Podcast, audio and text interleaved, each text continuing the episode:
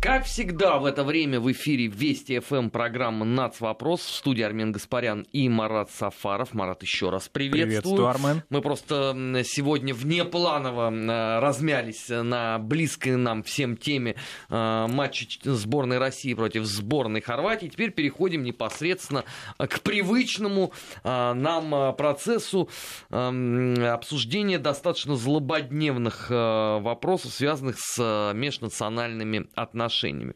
На этой неделе отдельно нас порадовал как, собственно, и всегда, а, президент Украины Петр Алексеевич Порошенко. А, он теперь у нас э, мало того, что видный историк, ну, собственно, любой гасконец с детства академик, но а, Петр Алексеевич до этого не подвигался на ниве теологии. То есть как-то он не размышлял об истории религии, и уж тем более об истории православной традиции на одной отдельно взятой территории. Ну, на этой неделе чудо свершилось, и э, Петр Алексеевич Порошенко заявил о том, что на самом деле э, князь Владимир крестил не Русь, а Украину. Да, и что 28 июля, это цитата, мы будем отмечать 1030-летие крещения Украины. Но и... я стесняюсь спросить, какую летопись он это изыскал? А он поясняет, именно тогда была создана украинская церковь. На Украине есть матерь церковь, Константинополь. А потом Украина была матерью для российской православной церкви. Именно так, а не наоборот. Это цитата из интервью президента Украины сербскому телеканалу, который он дал в преддверии, значит, от э, того, когда он собирается вместе со всей страной отмечать, еще раз повторяем, 1030-летие крещения Украины. Я представляю, как вообще э, в этот момент удивились э, сербские журналисты, потому что вот что-что, а историю веры-то в Сербии знают и любят. Поэтому я полагаю, что для них это прозвучало особенно свежо. Да, но тем не менее Константинополь, Константинопольский или Вселенский патриархат, я думаю, что не удивился, поскольку уже на протяжении нескольких месяцев активно украинские власти, не церковные, а светские, государственные, ведут переговоры с Константинопольским патриархом, мы об этом э, говорили уже, вскользь затрагивали эту тему, о том, чтобы Вселенский патриарх признал каноничность украинской православной церкви. Но это невозможно, потому что а сначала словами... должна все поместные церкви признать, да, а потом другим... уже Вселенский патриархат. Абсолютно верно. Другими словами, отторгнуть э, каноническую территорию Русской Православной Церкви и большую часть приходов, которые находятся на территории Украины, сделать вот таким, так, таким самостийным, еще очередным раскольничьим э, церковным образованием. Так нет, это невозможно уже в принципе, потому что э, русская православная церковь все по этому э, поводу сказала. Грузинская церковь уже тоже по этому поводу выступила. Если мне память не изменяет, уже и греки, по-моему, тоже что-то говорили. То есть уже минимум три церкви не признают, поэтому все, история закрыта. Да, но тем не менее Константинополь не дает а, конкретного да или нет, поскольку, как и часто это бывало с Вселенским патриархатом, как это бывало в ситуации, напомним, уже достаточно старой 90-х годов в Эстонии, например, где э, Вселенский патриархат также включился в эту конфликтную ситуацию и фактически привел к, раз, к развалу и к разделу православия в Эстонии. а, в связи с тем, что большая часть приходов а, православных на территории Эстонии осталась, да, в составе Московского патриархата, но часть ушла в Константинопольский. И это была достаточно сложная дипломатическая история. Ну, например, она, была, а, она выражалась в том, что патриарх, покойный московский всея Руси Алексей II, не мог посетить свою родину, поскольку каноничность этой территории нами, нашей церкви, не оспаривалась, но, тем не менее, ситуация была раскольничья. И вот теперь Украина. Поэтому здесь очень важна еще и позиция Константинопольского патриарха не в том смысле, что он вот скажет «да», и, соответственно, вся тысячелетняя история, значит, разрушена, а в том, что он какие-то, видимо, ведет сепаратные переговоры с украинскими властями. Нет, это я очевидно. Вот все равно, я хоть убей, не понимаю, зачем ему, вот в смысле, ну, Порошенко в данном случае это нужно. Ну, хорошо, а, очевидно совершенно, что если Раскольников Филарет ни одна поместная церковь до сегодня не признавала. Больше того, делать это даже не собиралась ни под каким видом, то понятно, что этого не стоит ожидать и сегодня. С другой стороны, да, он все время в той или иной степени э, делает реверансы в сторону э, пяти западных областей. Что, дескать, вот э, галичане, это действительно такой подлинный э, стержень э, украинской нации, и вот на их э, основе нужно, соответственно, растить подрастающее поколение – ну так, извините, у галичан есть отдельная церковь. И она никогда не объединится ни под Константинопольским, ни под Филаретовским, ни под каким иным соусом. Это а, церковь, напомним, греко-католическая или униатская, которая сохраняет православные обряды, но подчиняется папе римскому, католической церкви, Ватикану. И поэтому на эти все телодвижения президента Порошенко, я думаю, что галичане могут смотреть только как на еретические, больше никак. Поэтому каким образом он туда их вовлечет? Так а... вот, для, отсюда-то и возникает вопрос, он а, как-то уже начинает противоречить сам себе. Потому что если ты позиционируешь себя как главного такого пиарщика и лоббиста а, традиции а, униатов а, с Ивана Франковщины и а, Лембергсовщины, тогда надо как бы этим а, курсом исследовать. А он все время пытается угодить разным, соответственно, кластерам общественным, и везде неудача. Везде неудача. Тогда надо просто обратиться не к Константинопольскому патриарху, а к папе римскому и сказать, что вот у нас есть такие заблудшие овцы, возьмите их к себе, и пусть вся тогда, цер... вся тогда церковная общность Украины будет униатской. Да, но тогда надо перекрестить а, Тогда надо перекрестить часть. значительную часть, да. Кроме того, на Украине последнее время начинает активизироваться собственно католическая церковь, не униатская, причем в числе ее прихожан нету только поляки, но и этнические украинцы. И с этим тоже надо считаться. Ну а если говорить о рас, э, таком расколе православной церкви, то сейчас нам наш гость, да, наш э, традиционный участник нашего эфира, эксперты э, информационно-аналитического портала «Вестник Кавказа» изложат эту всю информацию, но тем не менее в преддверии этого, этой, значит, политинформации о том, что происходит с церковью на Украине, надо сказать, что церквей на Украине православных одна каноническая, а две даже раскольничьи. Некоторые забывают о существовании еще одной церкви небольшой, но тем не менее включающих значительное число прихожан. Вот такая сложная ситуация. И, конечно, кавалерийскими какими-то жестами или какими-то знамениями, которые приходят к президенту э, в преддверии праздника, решить эту проблему, которая как минимум 25 лет невозможно. Да самое главное, что какое бы решение в результате не принял э, господин Порошенко, оно все равно не способно удовлетворить даже половину заинтересованных э, в этом людей. Потому что если ты начнешь делать ставку на греко-католиков, тут же начнут э, бузить православные. Если ты попытаешься э, сделать ставку на филаретовцев, у тебя, помимо того, что будет недовольно подавляющее большинство православных, еще возбухнут греко-католики. Если ты условно захочешь сделать э, ставку на э, православную общественность, тогда все остальные задумаются, а что у нас вообще происходит, и ради чего были вот эти вот а, движения последних а, четырех лет.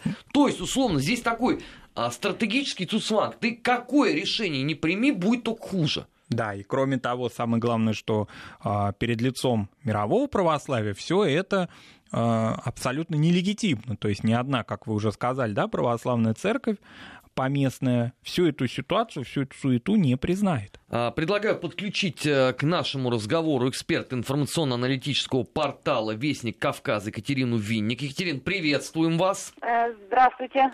И слушаем, соответственно. А, в первую очередь, наверное, надо отметить, что единственной канонической церковью на Украине, то есть которая соответствует канонам мирового православия, является Украинская православная церковь Московского патриархата. А две другие религиозные организации, э, Украинская церковь Киевского патриархата и Автокефальная православная церковь, не признаны церквями других стран. Э, для того, чтобы разобраться в причинах нынешней ситуации, следует вспомнить истоки серьезного раскола православной церкви на Украине – уже примерно в конце 80-х годов на территории СССР в результате политики перестройки в западных областях началось вырождение греко-католицизма и автокефалистских религиозных общин, а, в результате чего часть клириков и мирян из канонической православной церкви перешли в две вышеперечисленные. Кроме того, происходили стихийные, стихийные захваты собственности и имущества РПЦ на Западной Украине, а православные епархии были подвергнуты разгрому. Э, чтобы предотвратить раскол православия на Украине, РПЦ в январе 90 года принимает решение о предоставлении более широкой автономии украинскому патриархату. Но это, к сожалению, только усугубило раскол. Митрополит э, Киевский и Галицкий Филарет Даниленко, который к тому времени уже 25 лет управлял украинской епархией, э, стал руководить бесконтрольно, и его опрометчивые действия привели к дискредитации православия во всех западных регионах Украины. Э, плюс ко всему, в июне 90 года Филарет проиграл в борьбе за патриарший престол на поместном соборе РПЦ. И в то же время появляется тенденция к обособлению от московского патриархата, которая усугубляется с распадом СССР и обретением независимости Украины. Э, первый президент Украины Леонид Кравчук решил добиваться создания независимой поместной украинской православной церкви вне юрисдикции Москвы. И его инициативу поддержал Филарет, который представил новую концепцию украинского православия. А, однако украинские архиереи, э, архиереи, архиереи выступили резко против возможного отделения Украинской Православной Церкви. Э, и в результате с э, архиерейского собора он был отстранен от должности, а в июне 1992 года лишен церковного сана и всех степеней священства в свои действия. Но Филарет отставки не признал и получил защиту от украинских властей, а также сохранил контроль над денежными средствами Украинской Православной Церкви.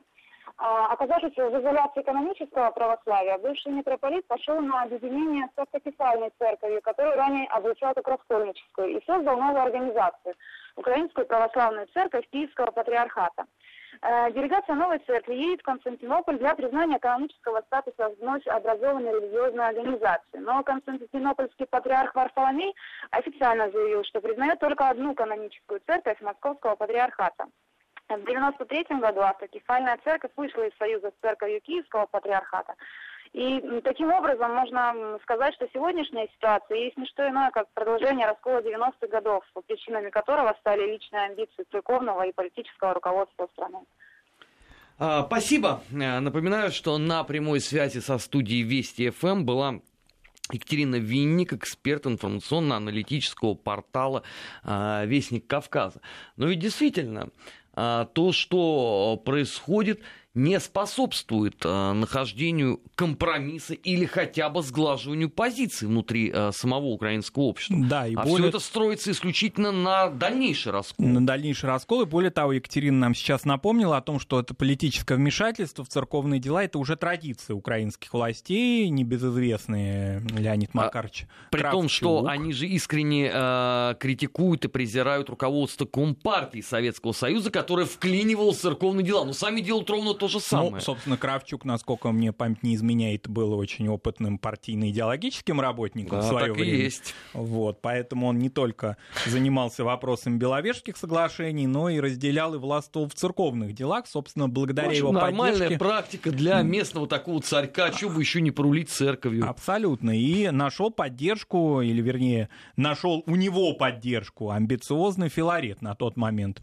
А Филарету, конечно, можно позавидовать и сейчас а, в его такой харизме и здоровье, поскольку а, предстоятелю этой непризнанной никем православной церкви, его собственной, а, уже почти 90 лет, но тем не менее он на один из... не собирается, на покой нет. не собирается, более того, очень активный и медийный, и все, значит, заявления, которые он делает, я специально за ними проследил на протяжении, ну, нескольких месяцев, да, они практически ни одно из них не сопровождается каким-либо даже а, ну, формальным, что ли, а, таким душспасительным каким-то языком. Это все политические заявления, причем достаточно а, в таком стиле 70-х, 80-х годов. Народ, вот... ну, давайте честно скажем, да, в том, что любой представитель оппозиционной украинской церкви будет чрезмерно политизирован, нет ничего удивительного. Потому что это, опять же, традиция. На протяжении последних ста лет а, вот эта оппозиционная украинская церковь, ну, оппозиционная э, православной э, церкви Московского патриархата, она все время находилась на... Э, передовом краю политического противостояния с ненавистным им Москвой. Но был какой-то такой период, когда она э, все-таки находилась не являлась первой среди равных, это явно. Ну, например, в президентство Кучмы или в президентство Януковича какой-то баланс между церквями все-таки соблюдался. Так или иначе, мы видели, допустим, на государственных мероприятиях то, что Филарет наряду с признанным всем православным миром митрополитом киевским Владимиром Сабаданом, ныне покойным, он всегда, значит, находился а, вместе. Там были и греко-католики, и римские католики. А теперь такое складывается впечатление, что готовится власть через свои подконтрольные медийные структуры, ну, фактически объявить Филарета единственно возможным таким, значит, митрополитом, а может, в перспективе патриархом. Он же патриархат, как нам сейчас Екатерина напомнила, в 1990 э, году в Москве на Поместном соборе не получил, прокатили его, а может быть, на 91 или 92 году жизни э, чем черт не шутит. Ну Может хорошо, быть, а потомков э, митрополита Щептицкого куда девать? И греко-католиков, я имею в виду они-то воспримут это и будут, кстати, абсолютно 200% правы, как плевок в самое святое. Слушайте, ну они не для этого проливали кровь и призывали к убийству для того, чтобы их опять убрали на задворки. У них была уже разборка несколько лет назад, достаточно такая шумная, относительно перенесения кафедры а, униатских митрополитов из Львова в Киев. И Филарет это воспринимал как посягательство на его, значит, вотчину, поскольку в Киеве на самом деле у него последнее время среди значительной части вот этих переселенцев Западной Украины и из центральных областей Украины в приходах достаточно широкая поддержка. Он специально подготовился, он же опытный администратор. На протяжении нескольких десятилетий он а, находился в лоне Русской Православной Церкви, он знает все механизмы церковной жизни, церковно-административной жизни, он же не какой-то там еретик с улицы. Это сановный митрополит, который в результате перестройки поставил, что называется, не на ту карту. Да? Он рассчитывал на то, что, как это происходило и раньше, определенное влияние государственное будет на различные церковные процессы, и он получит вожделенный пост патриарха после смерти а, патриарха Пимена. Но этого не произошло, были выборы свободные, собор был свободный, и был избран патриарх Алексей II. И это, конечно, стало главной, с одной стороны, травмой его жизни, его амбиций, но с другой стороны, его вдохновил на вот такие подвиги.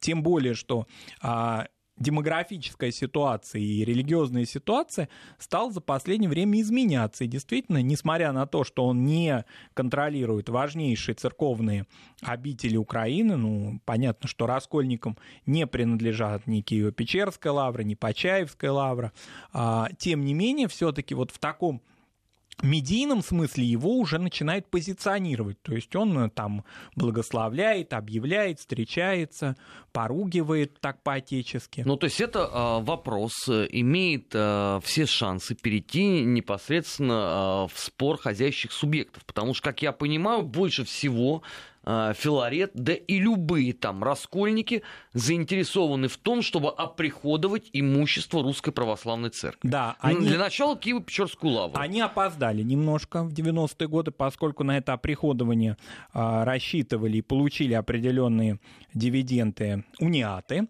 Это было очень серьезное, ну, можно сказать, даже и кровопролитное во многом а, спор хозяйствующих субъектов относительно того, что униаты захватывали церкви Московского патриархата патриархата просто приходили в них, а, выгоняли это в 90-е годы, активно осуществлялось, выгоняли приходской совет, священников, прихожан и захватывали эти храмы и объявляли их униатскими, греко-католическими.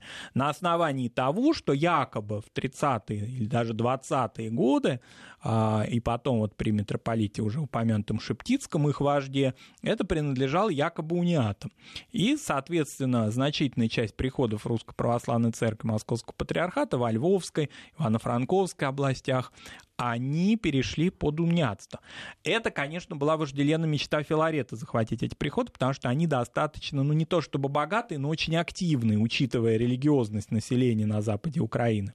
И э, этого не произошло, то есть к этому моменту он подопоздал. Ну, во всяком случае, в Киеве он много ходил по коридорам, значит, различных государственных органов, а надо было в поле выходить и, значит, быстрее к приходам бежать. Вот, кстати, то, о чем сейчас, сейчас, сейчас было упомянуто э, по поводу перераспределения приходов а, на западе Украины, я имею в виду Галицию и Волынь, это вот в очередной раз огромнейший привет а, советскому агитпропу, который умудрился при описании всех процессов, которые там происходили, вообще убрать церковный вопрос не то что там на пятый план, на тридцать девятый.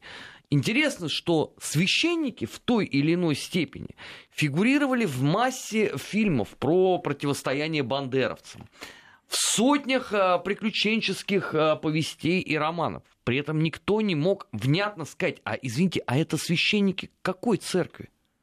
Это храмы какой церкви там были?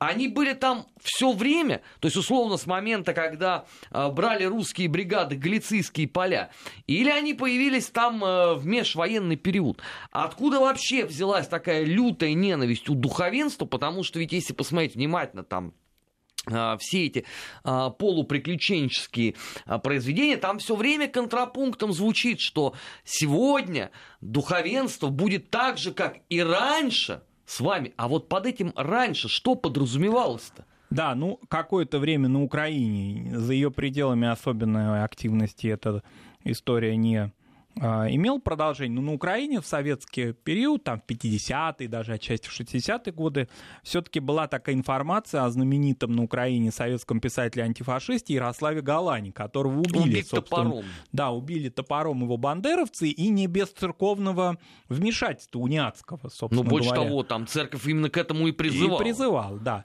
Ну, какой-то период времени с этой личностью, с этим историческим деятелем и с его произведениями какой-то так носились на Украине, так скажем, советской. Но тоже это все локализовалось скорее западноукраинскими областями и достаточно топорно. Вот топором его убили, топором же как бы и пропаганду вокруг него формировали. Это не без влияния, кстати, Хрущева. Он был почему-то очень неравнодушен к его личности и всячески стремился к тому, чтобы о нем говорили много, но скорее это разъединяло, нежели объединяло. И не поясняло ничего. Ну вот есть антифашист-коммунисты, есть такие замечательные, значит, униаты-бандеровцы. Ну, результат результат, э, как и всегда, у Никиты Сергеевича Хрущева получился запредельно отличный, потому что э, он умудрился э, сделать так, что на западе Украины в результате сложился антигалановский культ откровенный, который потом стал частью государственной политики э, в этих самых западных областях. И что самое поразительное, вот те, кто сегодня нам э, дует в уши по поводу того, великий писатель, э, великий пророк, сам жертва Ауны и так далее, так далее. А, ребят, а вас не смущает, что его последний раз издавали в 1988 году?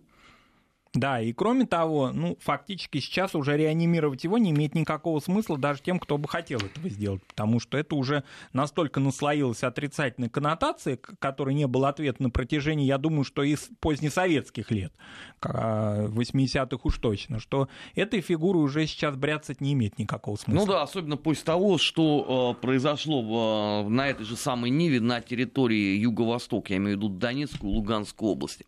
Это программа «Нац. Вопрос» студии Вести ФМ Армен Гаспарян и Марат Сафаров. Сейчас мы э, прервемся на новости, после этого продолжим. Не переключайтесь. В эфире Вести ФМ всегда интересно. Нацвопрос. О чувствительных проблемах. Без истерик и провокаций.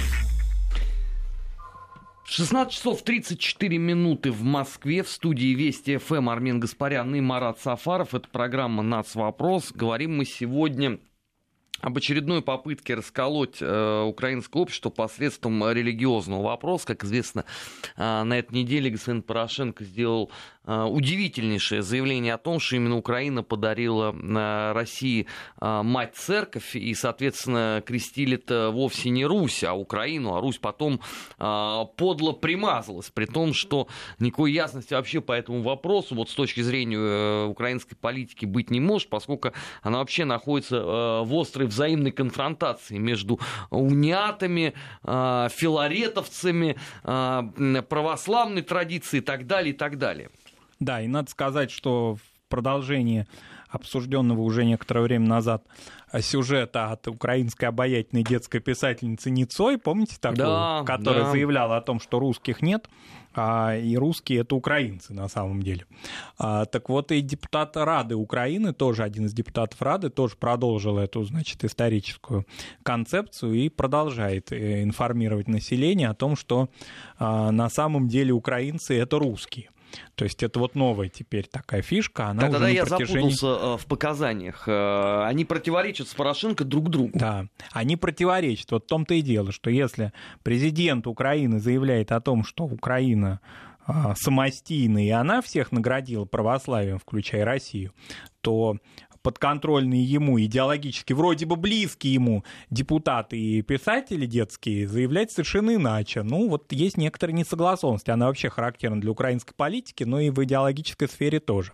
Ну, здесь вообще отдельно тогда надо сказать, что если господин Порошенко в свое время крестил, выражаясь ну, нашей сегодняшней терминологии для нашего выпуска а, программы, западных украинцев в такой Александрийский столб э, Украины, а те, в свою очередь, говорят постоянно о том, что на другом берегу Днепра Украины нет, а она вся заканчивается здесь, тогда это просто театр абсурда.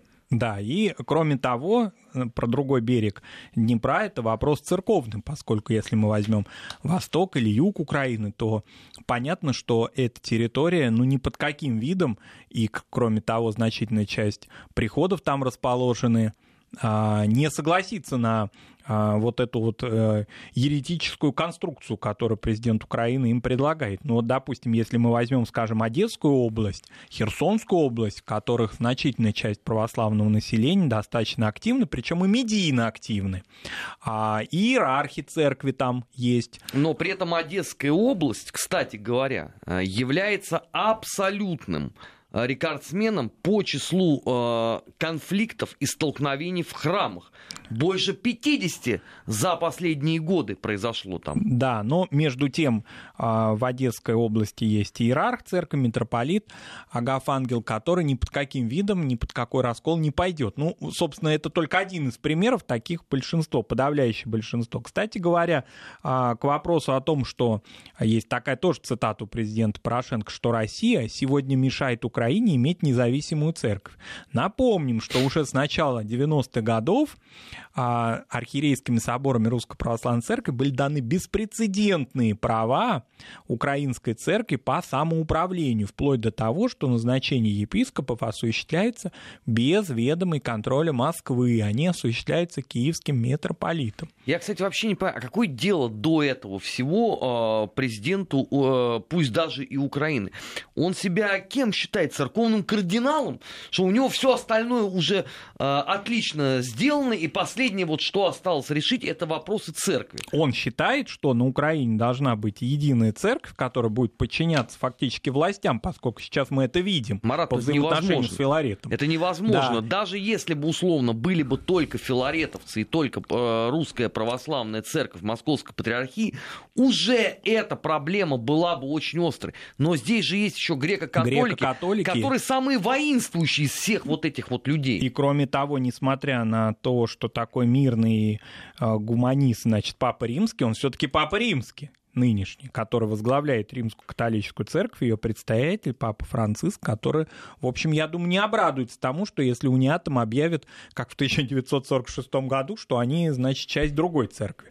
Поэтому это будет э, грозиться международным скандалом. Уж, конечно, Филарет на порог в Ватикане никто не пустит. Он, конечно, туда ездил, был гостем а, предыдущих римских понтификов тогда, когда он был каноничен до 1990 года. Но теперь он э, туда не вхож. Поэтому не непонятно, они, ну, он просто не рукопожатый для так, мирового ну, ну, христианства. Ну хорошо, и тогда как выходить из этой ситуации? То есть президент Порошенко своим э, указом упразднит э, неканоничность э, Филарета и условно э, апостасийность греко-католиков? Я думаю, что э, Филарет не, не так-то прост. Во всяком случае, взаимоотношения президентов Украины с ним где-то более близкие, где-то менее, но все-таки показывают, что они в определенной находятся э, зависимости даже от него.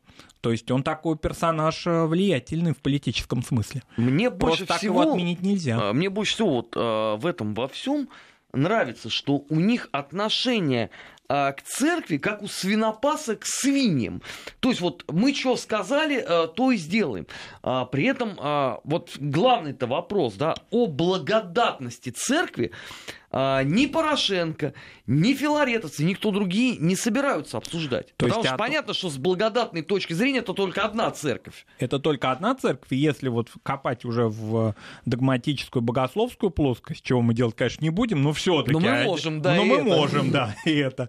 Тем не менее, вот если взять, скажем, а, таинство крещения, венчания, отпевания, осуществляемых в Филаретовой церкви, то, например, дальше, значит, если этот э, прихожанин крестит крестился и находится на территории, скажем, Грузии, и заходит в монастыри грузинские знаменитые, а, и предъявит, значит, документ о том, что он крещен Филаретовой церкви, он будет просто считаться неправославным.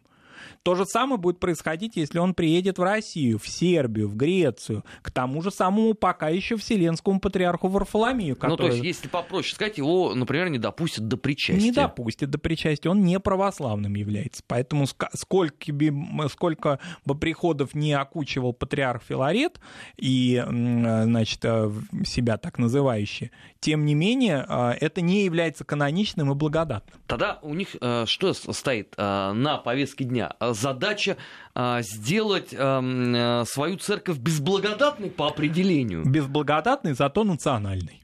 Вот а, а такая. а толку-то от этого? Вот такая вот интересная. Ну, потому будет... что поместный собор э, не признает это все.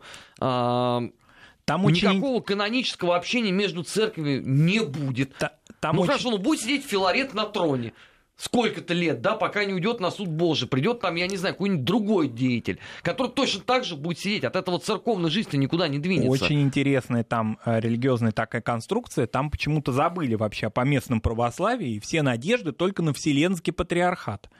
А, на Варфоломея, который должен якобы, значит, пойти на контакт Но с это абсурд, властями. потому что э, Варфоломей сначала должен узнать позицию остальных поместных церквей. Если они ее уже обозначили, что нет, мы не признаем э, украинский церковный раскол, то а что толку смотреть, что скажет э, Варфоломей? Даже если он скажет, да, я готов э, вступить в акт о каноническом общении с Филаретом, от этого тоже ничего не поменяется. Да, но он осторожный такой товарищ, он, э, надо не забывать, что находится все-таки, несмотря на всю свою вселенскость под влиянием а, турецкого правительства, поскольку его резиденция находится в Стамбуле, это не просто географическая категория, но и определенные политические отношения с турецким правительством на протяжении всего 20 века, хуже, лучше, но все-таки у Вселенского патриархата Константинопольского сложились. Поэтому просто так, без консультации с турецким руководством, он пойти на такие глобальные изменения православной карты мира не может. Мне, кстати, вот интересно, я никак не могу найти эту информацию, хотя э, уже достаточно давно э, любопытствую на этот счет. А с кем из э, поместных церквей, ну, господин Филарет, ладно, там не в, не в акте о каноническом общении находится, это слишком для него много, но хотя бы в евхаристическом общении у него с кем-нибудь там есть контакт? Нет, ни с кем у него контакт нет. Единственное, что а, все-таки это известно, и в средствах массовой информации освещалось, что с покойным митрополитом киевским Московского патриархата Владимиром он встречался на протяжении этих 20 лет. Не, Марат, ну мало ли кто с кем встречался. Поскольку, да, это... поскольку понятно, что это вопросы и противодействия каких-то конфликтов, которые возникали в епархиях, и, собственно говоря, здесь нет никаких еретических э, соображений поговорить, значит, с Филаретом. Но канонического общения, молитвенного общения, совершения литургии с ним ни, никто из представителей поместных церквей на Украине или за пределами Украины не осуществлял. В общем, э, отдельная, конечно, песня, э, все, что там происходит, но мы об этом еще поговорим в третьей части, поскольку есть еще один момент, на который пока украинская власть, которая там настаивает на своей э, чисто конкретной, единственно верной церкви, не обращает внимания, но мы им сейчас испортим этот праздник. Это программа «Нац. Вопрос» в эфире Вести ФМ. Сейчас мы прервемся для того, чтобы поговорить о прогнозе погоды в предстоящие дни это не менее важно. А, после этого продолжим. Не переключайтесь с Вести ФМ. Нацвопрос. О чувствительных проблемах. Без истерик и провокаций. 16 часов 47 минут э, в российской столице. В эфире Вести ФМ, программа «Нац. Вопрос». Как обычно, Армен Гаспарян и Марат Сафаров. У нас сегодня такой, я даже не знаю, наполовину политический, наполовину богословский диспут по проблематике э, православной церкви на Украине. Мы в конце э, прошлой части анонсировали еще такой приятный сюрприз для всех этих людей. А, так вот, мало кто знает, но помимо вот этого сомна всевозможных раскольников и церковных отщепенцев, там еще есть, между прочим, две э, катакомбные церкви истинно православных христиан. Одна, что характерно, русских, хотя я не знаю, что они там от русскости э, сохранили, потому что это откровенные такие пан-германисты, которые э, в том числе э, прославили в лике своих святых э, Атаульфа, э, вождя германского, вот если кто-то не понимает, Адольф Гитлер. И есть еще такая же церковь, э, тоже истинно э, православных катакомбных христиан, но уже украинская, которая в свою очередь находится не только в контрах с русской православной церковью, московской патриархии, но и, внимание, даже с Филаретом и даже с греко-католиками. Но Филарет с высоты своего э, опыта организационного, я думаю, просто уже о катакомбниках забыл. Вот, и он вообще-то, кстати говоря, ему вменялось в обязанность с ними бороться еще в 70-е и 80-е годы. Ну, я думаю, что он полагает, что это уже для него не конкуренты. А разделение на русских и украинских, я думаю, там э, связано именно с языком молитвенного общения, как это часто на Украине и происходит, значит. Э, иногда такое складывается впечатление, что вот Бог не примет молитвы, если они не будут на русском языке, значит, они должны быть э, на украинском языке. Вот иногда даже такие Вообще они должны быть на такие совсем глубоко копать, если они там такие ортодоксы э, православной веры, они должны быть на церковно-славянском.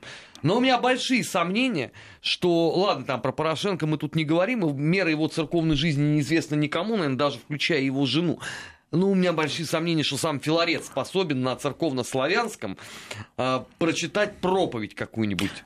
Ну, он когда-то в этом был мастер, но теперь это все уже на протяжении 25 лет его политической карьеры. Это Марат, ну были когда-то и мы рысаками. Я тоже, да. может быть, там 15 лет назад умел такие странные номера делать. Вот, ну, теперь это ему не нужно, это от него никто не требует, а сам он а, вообще не очень-то такое впечатление а, склонен к богословско-догматическим аспектам. Ему больше вот такие вот административно-экономические ближе.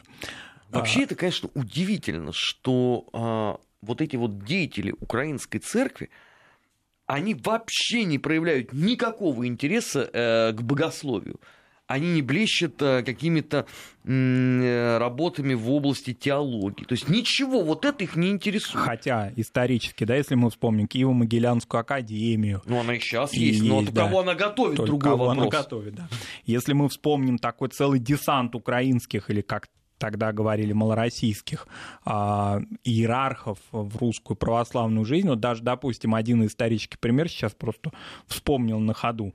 Стефан Еворский 21 год возглавлял русскую церковь перед тем, как она стала синодальной, то есть 1700 по 1721 год. Малорос, да столько таких примеров очень большое количество. Кстати говоря, среди иерархов русской православной церкви, выходцев с Украины достаточно много. Исторически так сложилось. Послевоенный период так стало а, такая тенденция намечалась. Ну, да я что... бы даже больше скажу, это с момента гражданской войны, потому что высшее церковное управление на юге России, извините, это подавляющее большинство из Малороссии, священники. Да, и потом, когда в послевоенный период а, многие стали поступать в а, действовавшие духовные академии, Ленинградскую, Московскую, то тоже многие были выходцами из православных семей с Украины. Поэтому вопросы о каком-то зажиме Украины, дискриминации Украины, украинской культуры в церкви, а это тоже важная часть, да, и культурная жизнь. Вот, допустим, а, если в приходах проповеди, а, по мнению прихожан, должны читаться на украинском языке, они читаются свободно на украинском языке. Одно дело язык богослужения, да, церковно-славянский,